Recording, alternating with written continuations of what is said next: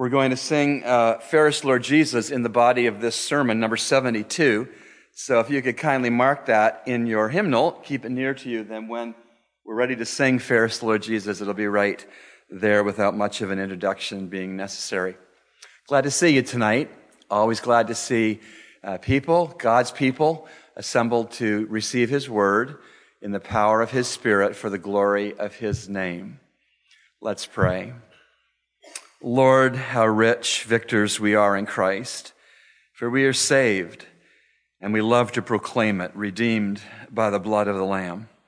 And Lord, we would ask that as we look at these verses in Romans 2 tonight, that we be mindful of people perhaps in our houses that are not yet saved, people perhaps in our families that are not yet saved, people at our workplaces who are not yet saved, people in our uh, island, on our island, and on the family islands that are not yet saved.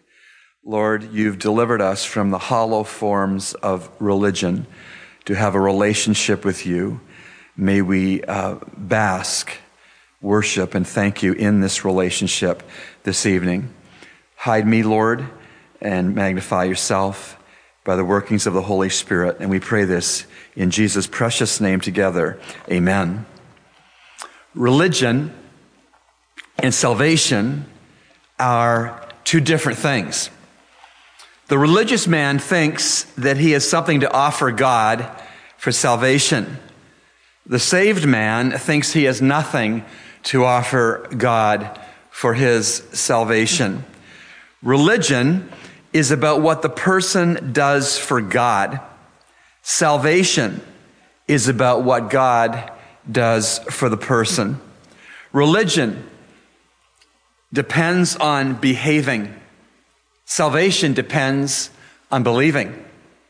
Religion sees the sufficiency being in character. Salvation sees the sufficiency being in Christ. Oh, yes, religion and salvation are vastly different. And tonight, as we come to Romans chapter 2, verses 17 to 29, we're going to see the Holy Spirit, through Paul, argue that Jews without Jesus stand condemned. Jews without Jesus stand condemned. The reason Jews are cited in these verses is because the original readership largely was Jewish. And they needed to understand that religion did not equal salvation. And their countrymen, who were ba- uh, banking on religion and covenants and ritual and the, and the like, were not yet bound for heaven. Because a birth certificate doesn't make a person bound for heaven. A rebirth certificate makes a person bound for heaven. And so if you'll turn your attention to Romans 2 verse 17, I want to read the end, to the end of the chapter with you this evening. Romans 2, verse 17. But if you bear the name Jew and rely upon the law and boast in God and know his will and approve the things that are essential, being instructed out of the law, and are confident that you yourself are a guide to the blind, a light to those who are in darkness, a corrector of the foolish, a teacher of the immature, having in the law the embodiment of knowledge and of the truth, you, therefore, who teach another, do you not teach yourself? You who preach that one should not steal, do you steal? You who say that one should not commit adultery, do you commit adultery? You who abhor idols, do you rob temples? You who boast in the law, through your breaking of the law, do you dishonor God? For the name of God is blasphemed among the Gentiles because of you, just as it is written. For indeed, circumcision is of value if you practice the law, but if you are a transgressor of the law, your circumcision has become uncircumcision. If therefore the uncircumcised man keeps the requirements of the law, will not his uncircumcision be regarded as circumcision? And will not he who is physically uncircumcised, if he keeps the law, will he not judge you, who though having the letter of the law and circumcision are a transgressor of the law? For he is not a Jew who is one outwardly, neither is circumcision that which is outward in the flesh, but he is a Jew who is one inwardly And circumcision is that which is of the heart by the Spirit, not by the letter. And his praise is not from men, but from God. In verses 17 and 18, the first two verses of the passage I've just read, I see our first point tonight, namely the privileges of the Jews. The privileges of the Jews, and they are and were many. The privileges of the Jews. Here are five that I see in verses 17 and 18. As you let your eye drift down on those two verses, 17 and 18, please see five privileges of the Jew. Number one, reliance on the law. I see that in verse 17a. Privilege. Number two, boast in relationship to God. The second half of verse 17. Privilege. Knowledge of God's will. I see that in the first part of verse 18. Privilege. Approval of the excellent. The second half of verse 18. Privilege. And instruction in the law. The, the third part of verse 18. Privilege. And will you please notice with me that there are several present tense verbs in verses 17 and 18 and 19. Rely is a present tense verb in 17. Boast, present tense, verse 17. Know, present tense, verse 18. Approve, verse 18, present tense. Instructed, present tense, verse 18. And confident, verse 19. Present tense. In all cases, these are present tenses of the habitual. They're describing present tense action, which is in fact a habit. You might say it this way. The Elliotts take their garbage out to the curb on Monday nights. That is a habit. We do that every Monday night. Habitually.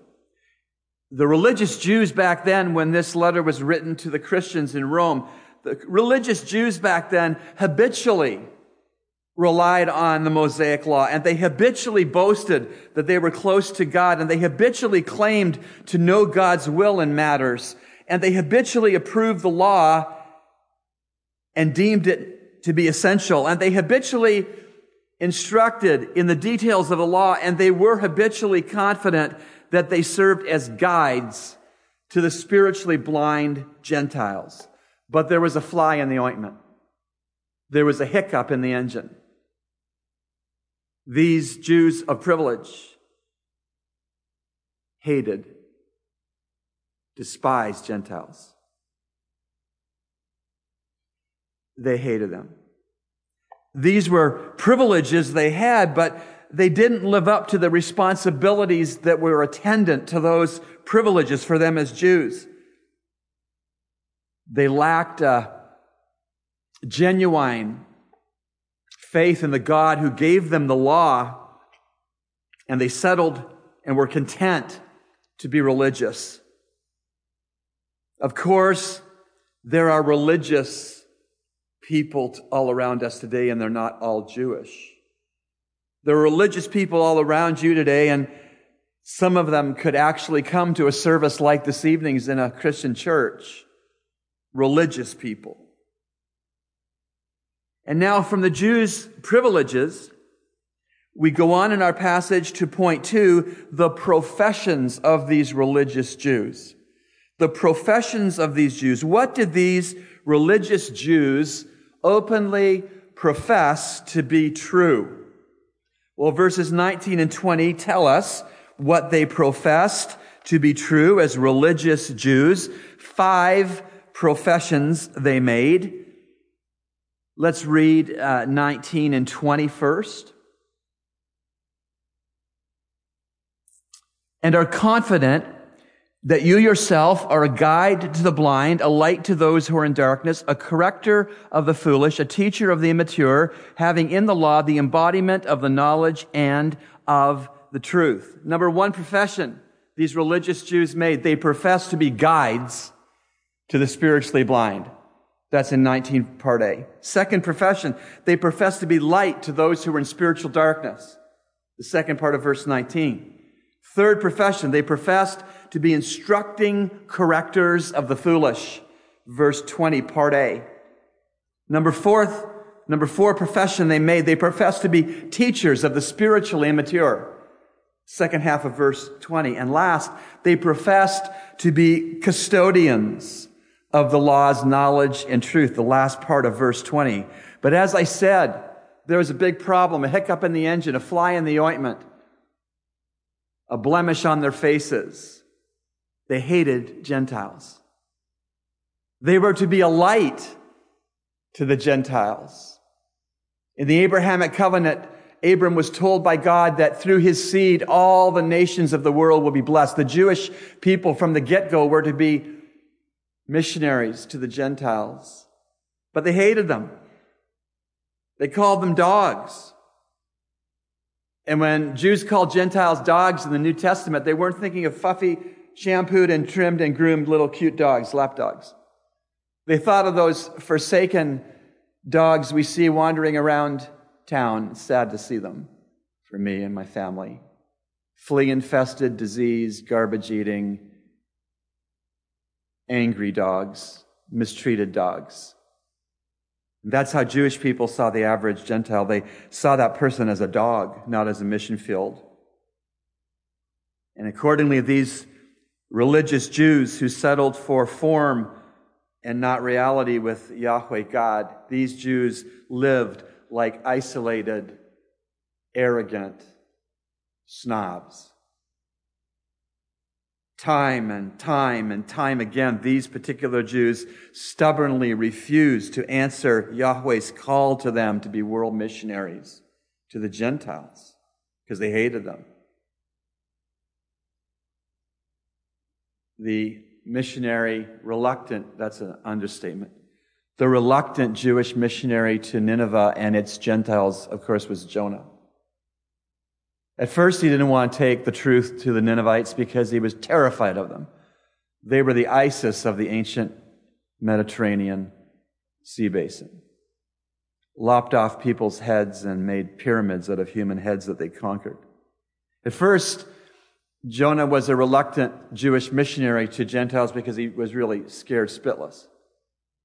But eventually his heart was revealed in a book that it wasn't just a fear for his own life that was an impediment for him taking the gospel to Gentiles, was he hated them.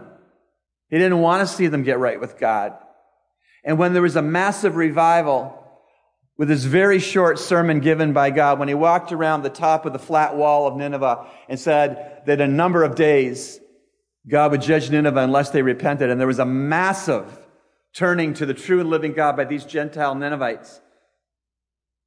He was ticked. The Jewish missionary to the Gentiles was not happy at all that people found salvation and relationship with the true and living God there in Nineveh. And so he goes on the outskirts of town, and you know the story perhaps. He pitches his pity party and he pouts outside of Nineveh, basically telling God, You made a big mistake here pardoning these people. They're not Jewish, and they're nasty people. How could you do this, God? And you know what happened? God raised up a gourd. Gourds grow fast as it is, but God who made the gourd made it grow extremely fast. And this gourd with its broad leaves grew up over this ticked off and angry Jewish prophet and gave him shade in the scorching sun of the day. And he thought, oh, I love this gourd. This is a great gourd. And then God withered the gourd to make his point. And Jonah got so angry, so despondent, that he was actually suicidal. It's better for me to die than to see these Gentiles come into right relationship with you, God, and you took away this gourd. I liked it. And God says, How can you have pity on a plant and have no pity or compassion on human beings who happen to be Gentile? Maybe there's a little Jonah in some of us. But Jews who refuse to obey God and to take the truth about the true and living God to Gentiles were a bit like the fat fitness trainer Or like the driver with cruise control on who gets pulled over for going 40 miles per hour over the speed limit. A missionary who refuses to be a missionary because he's a pompous, arrogant Jew is like the medical doctor who chain smokes. Like the financial planner who declares bankruptcy. Like the cop who has done time in prison. It's incongruous. It was incongruous. It doesn't fit. It doesn't line up. It's not right for someone in the Jewish heritage who knew the true and living God was the beneficiary of the covenants of God, not to share the mercy and the love of God and the hope of God to the people he was sent to take that message to the Gentiles. And oh yes, this passage clearly addresses these religious, pompous, arrogant, unconverted Jews. And by secondary application, church family that I love, this passage also addresses any of us who cling more to religion than to Jesus. And who have a partiality and a prejudice about who really we want to be in heaven with.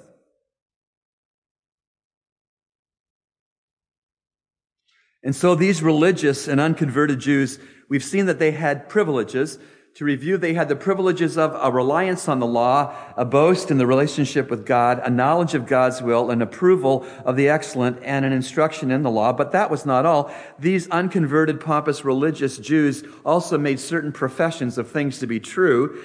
They professed that they themselves were guides to the blind. They professed that they themselves gave light to the darkened. They professed that they themselves instructed the foolish. They professed that they themselves taught spiritual infants and they profess that they themselves possess the laws, knowledge, and the truth. But the problem was they hated Gentiles.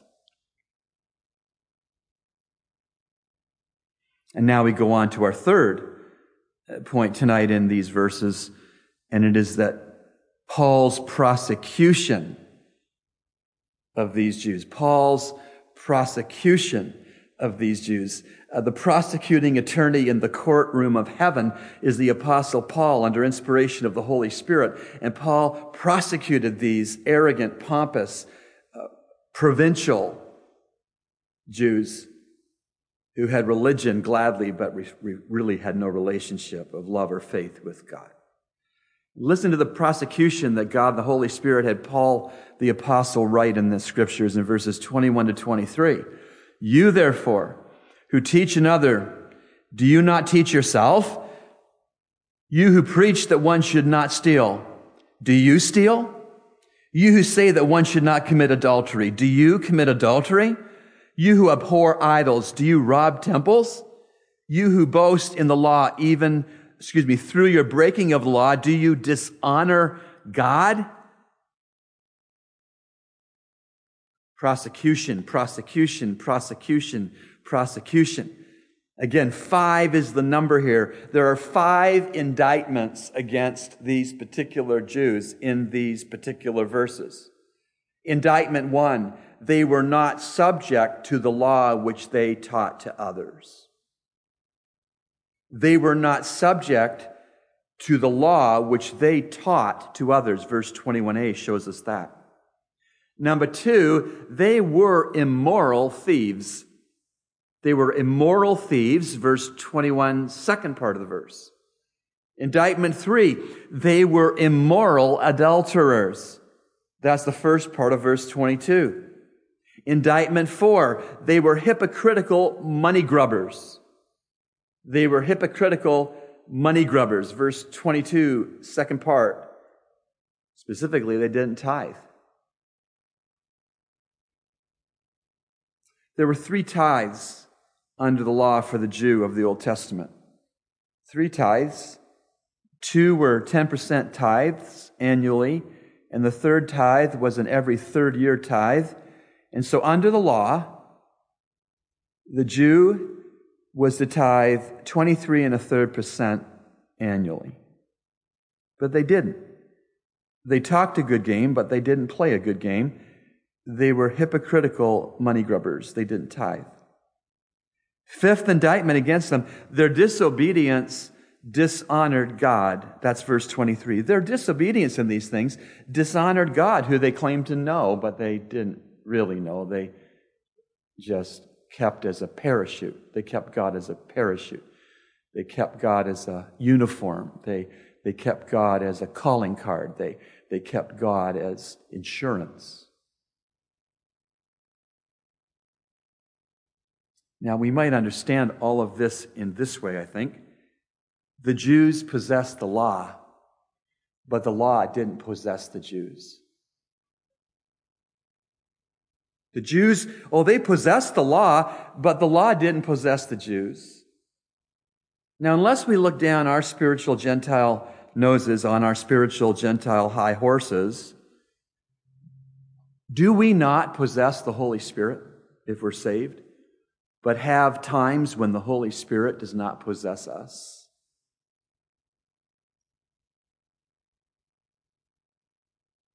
Are there not times when, although we possess the Holy Spirit, there are times when the Holy Spirit does not control us?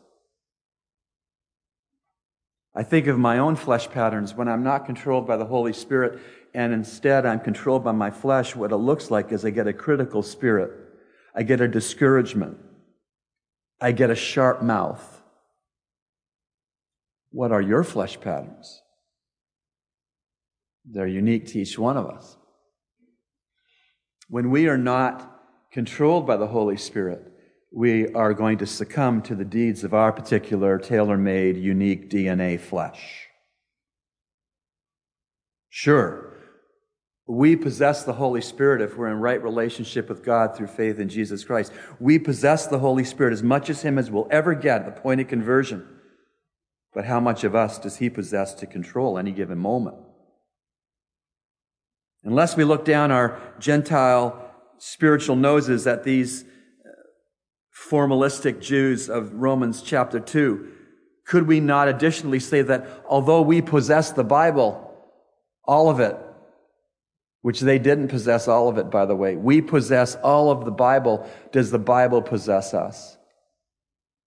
Is it that we go through the Bible in a year, or does the Bible go through us?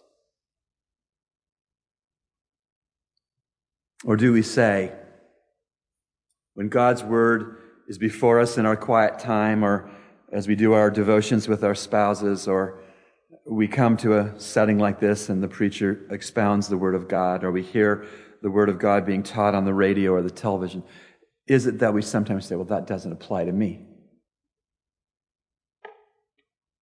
Uh, it doesn't apply to me. applies to Sally. Oh boy, Sally should hear that. She really should. Do we possess the Word of God, but the Word of God does not possess us? Do we, in some measure, go through the Word of God, but the Word of God is never allowed to go through us to change us? And so in this passage tonight,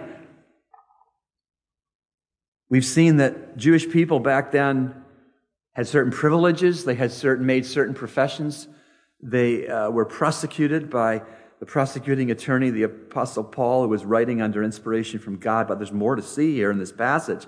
Fourth point, the Jews profaning God. That's something we ought to see here in this passage. Verse 24, please. For the name of God is blasphemed among the Gentiles because of you. Ouch. The name of God, and any red blooded Jew would understand this, the name of God stood for all that he is, his character, his attributes, his uh, will, his decree. For the name of God is blasphemed, made ordinary, made crass, made usual among the Gentiles because of you. Religious but unconverted Jews. Ouch. The Jews profaning God is the fourth point in our outlines tonight based on verse 24. And the question to me that comes screaming out of verse 24 seems to be, when God's Old Testament people dishonored him, what did the world's people do? When God's covenantal people, the Jews, blasphemed God's name, what did those outside of the covenant community of being Jewish do with, with God? Well, Isaiah 52, 5 is one summation of what happened when God's people, the Jews, dishonored him. and how the Gentile unbelievers responded, Isaiah 52 5 describes this kind of a very sad situation when Judah was on the verge of falling into 70 years of Babylonian captivity due to flagrantly, repetitively dishonoring their God. Isaiah 52 5, God speaking, Now therefore, what do I have here, declares the Lord? Seeing that my people have been taken away without cause. God is saying, You're going into Babylonian captivity and you think for no good reason? God continues. And again, the Lord declares, Those who rule over them howl, and my name is continually blasphemed all day long. God brought judgment on Judah, 70 years worth in Babylon captivity, because the Jews who were covenantal people to be in relationship with God in obedience, humility, and worship weren't living properly. And the result was that all the Gentile nations that observed this high-handed sinning by God's people howled, mocked blasphemed, made ordinary, compared to idols, the true and the living God.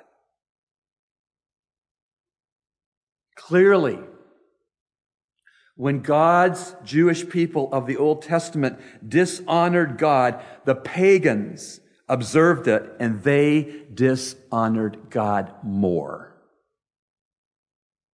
And the more things change, the more they stay the same. I mean, we are God's people. We are God's new covenant people. We are different than the Jews, but Jews can come to saving faith in Yeshua Messiah and be born again as we are. But we are distinctively different. We are the church, called out ones, the ecclesia, recipients of the new covenant. We celebrated the new covenant with the Lord's Last Supper this morning. What about us? Who have entire Bibles, complete Bibles, the indwelling, permanent indwelling of the Holy Spirit, which Jews in the Old Testament had neither. They had neither a completed scriptures, nor did they have the permanent indwelling of the Holy Spirit. We have both. What about us? What about us if we would dare to dishonor God as the church? I'll tell you what happens. When the people of God dishonor the true and living God, Satan's crowd dishonors him even more. That's a responsibility because we are the only Bibles that some lost people are reading presently. Please hold your places in Romans 2 and go with me to Matthew 5, Jesus' Sermon on the Mount. We've been going through Matthew as a family of three, verse by verse, dinner times, and we just finished the Sermon on the Mount. What a sermon that was. No wonder the people who heard it chapters 5 through 7 of Matthew consecutively, one sitting, one sermon. They said, My teaches with authority. And in Matthew 5, 13 to 16, what happens when God's people dishonor God and the and Satan's crowd who watch God's people? What happens? Matthew 5, 13 to 16 tells us. You are the salt of the earth. But if the salt has become tasteless, how will it be made salty again? It is good for nothing anymore except to be thrown out and trampled underfoot by men. You are the light of the world. A city set on a hill cannot be hidden. Nor do men light a lamp and put it under a, the peck measure, but on the lampstand, and it gives light to all who are in the house. Let your light shine before men in such a way that they may see your good works and glorify your Father who is in heaven. We don't want to put the light Jesus Christ has deposited into our lives under the peck bushel measure, the basket. We don't want to lose our saltiness to inhibit corruption and rotting in our society. Because when we do, When the people of God, the church of Jesus Christ, ceases to be salt, ceases to be light, puts a basket over the light who is Jesus Christ that we are to be reflecting, then the world around us gets worse. Much worse. Our Lord Jesus alluded to this principle in this sermon that we've just touched down upon. Jesus again said that if you dishonor me and my truth, and become tasteless salt, become covered over lamps, curtail good works which I have planned for you to do from eternity past, then lost men and women and kids will not come to know God or to glorify Him. That is serious business. I'll never forget the person who came to me in tears in another pastorate said they shared their faith with their coworker, including the ramifications for not taking Jesus Christ as Savior before you die hell.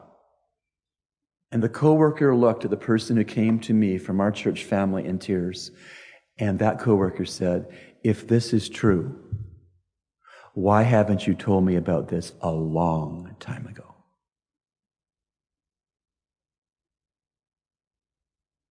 Israel had been profaning God by the time that the Holy Spirit had Paul write scripture to the Romans. May we not profane our lovely Lord, our holy Lord. May we not profane him in our speech, in our thoughts, or in our deeds. May we not leave unsaid what he once said. May we not leave undone what he once done. May we not profane our Savior. Romans 7 2 17 to 29 is titled Religion Without Salvation. We've seen the privileges of the Jews. We've seen the professions of the Jews. We've seen the prosecution of the Jews. We've seen the Jews profaning God. And fifth in your outlines, we now see the rituals of the Jews, the rituals of the Jews, verses 25 to 29. For indeed, Circumcision is of value if you practice the law, but if you are a transgressor of the law, your circumcision has become uncircumcision. And if therefore the uncircumcised man keeps the requirements of the law, will not his uncircumcision be regarded as circumcision? And will not he who is physically uncircumcised, if he keeps the law, will he not judge you who, through having the letter of the law and circumcision, are a transgressor of the law? For he is not a Jew who is one outwardly, neither is circumcision that which is outward in the flesh. But he is a Jew who is one inwardly, and circumcision is that which is of the heart, by the Spirit, capital S, by the Holy Spirit, not by the letter and his praise is not from men, but from God. The rituals of the Jews. In these particular verses I've just read, the particular ritual that is cited as an illustration and teaching point is circumcision. And the Jews uh, took their refuge, their safety blanket, in their religious rite of circumcision. But they were content with the sign of covenant without keeping the covenant. They were content with the sign of the covenant without a saving faith in the giver of the covenant. And can't we just get so religious ourselves if we're truthful and honest? Can't we just get so religious and do about the same? Maybe not with the, the rite of circumcision, but can't we get ever so religious today to other rituals that we could cling to that would uh, be instead of simple, childlike, saving faith in the finished work of Jesus. What rituals, Pastor Rob? Uh, christening, I hear people say, we want to get the baby done. Confessing sin to a human priest. Ritual. Giving some things up for Lent. Ritual. Ashes smeared on foreheads. Ritual. Receiving last rites. Ritual blessing pets in worship services. I love my pet, but you're not going to see him in this sanctuary getting blessed. I had some English friends. We had some English friends the last place we lived, second last place we lived, and they were very nice friends, and they were Anglican or Episcopal. I believe the wife was born again, trusting Christ alone. I'm not so sure that her husband was. But they were walking down the street one Sunday afternoon with two big English sheepdogs. And they said, Oh, Pastor Rob. Good afternoon. We had Ozzy and Binky to church this morning, and the priest blessed them. What do you say? So I said, Well, they do seem to have a special glow about them.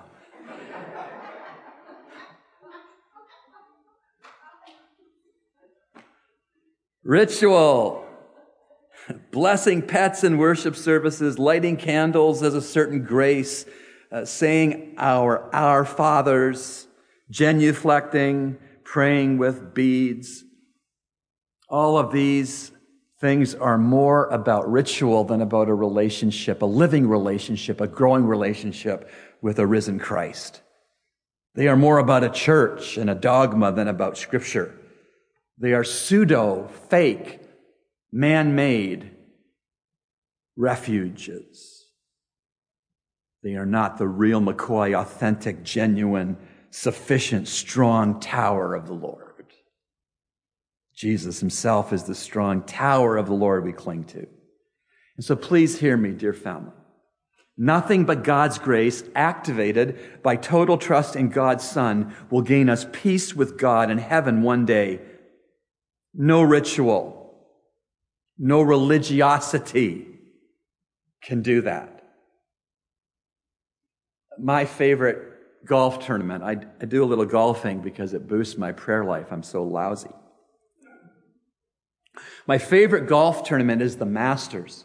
Early spring, Augusta, Georgia. Those beautiful azalea flowering bushes uh, bordering the pristine golf greens. And the Masters champion of the tournament is always fitted for a handsome green jacket. The green jacket at Augusta is a ritual a ritual which is only meaningful if the man wearing the jacket at the end of the tournament is actually the tournament's champion. If some employee of the golf course got into the closet with the green jackets and put on the green jacket, it would be hollow. It would be a sham. It would be worthless because the man inside that green jacket may not be able to even hit a golf ball 100 yards. ritual, not the place to rest our confident trust. 28 and 29 again. For he is not a Jew who is one outwardly, neither is circumcision that which is outward in the flesh, but he is a Jew who is one inwardly, and circumcision is that which is of the heart, by the Spirit, not by the letter, and his praise is not from men, but from God. One can most definitely have religion without salvation. Nothing, again, I say it again, nothing but God's grace activated by one's total faith in Christ's person and work can bring a sinner peace with a sinless God and a forever home in heaven with that wonderful Lord and Savior. Nothing. And so I wonder which you have. I believe tonight that the vast majority of us here this evening have salvation and not merely religion. Salvation takes us up, but ritual takes us down. Now let's move it off of the question to you, my brothers and sisters, tonight. Let's move the question more broadly.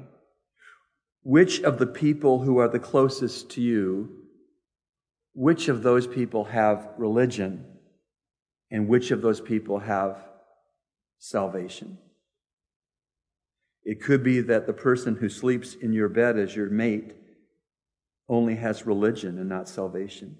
It could be the person that sits beside you in the pew Sunday by Sunday only has ritual and not yet salvation. It could be the person in the work area beside your work area Monday to Friday has ritual but not yet salvation. That is huge. That causes us great responsibility. That we would not be like a Jonah who wants to pick who he's in heaven with to hang around with. That we wouldn't be here and there spotty, inconsistent, partial about who we share the good news of Jesus Christ with and who we don't bother to do that with.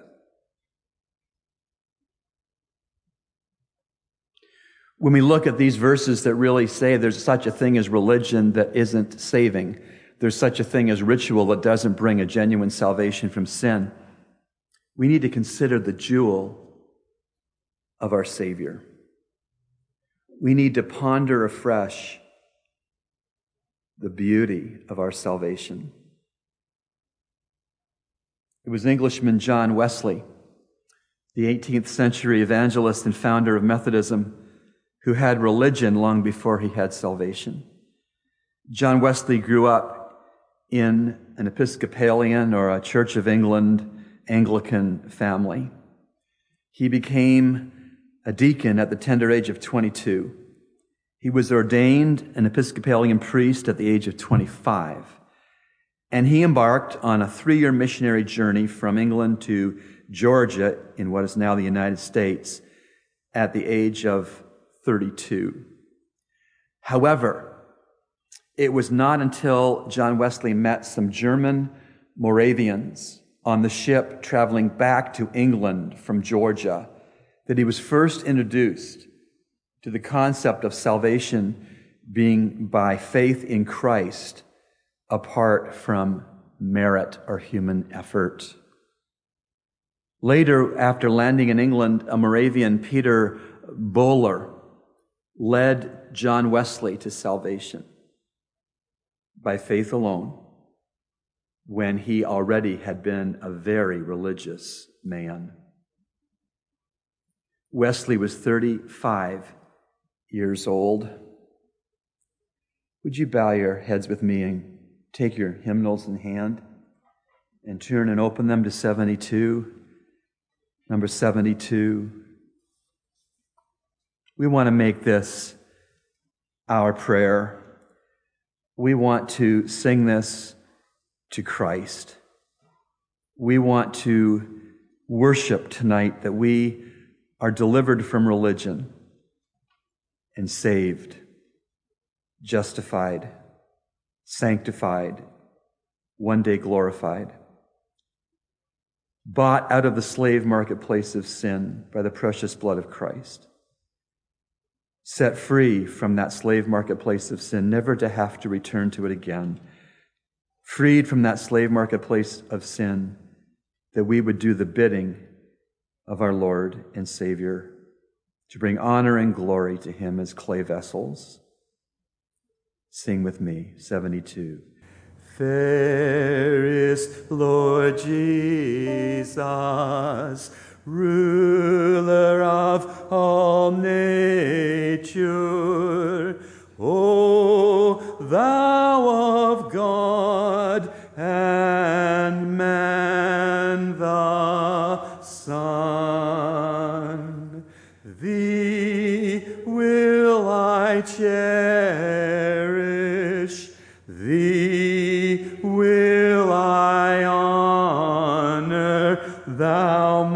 soul's glory, joy, and crown. Please stand with me and we'll have the music join us on verse 2.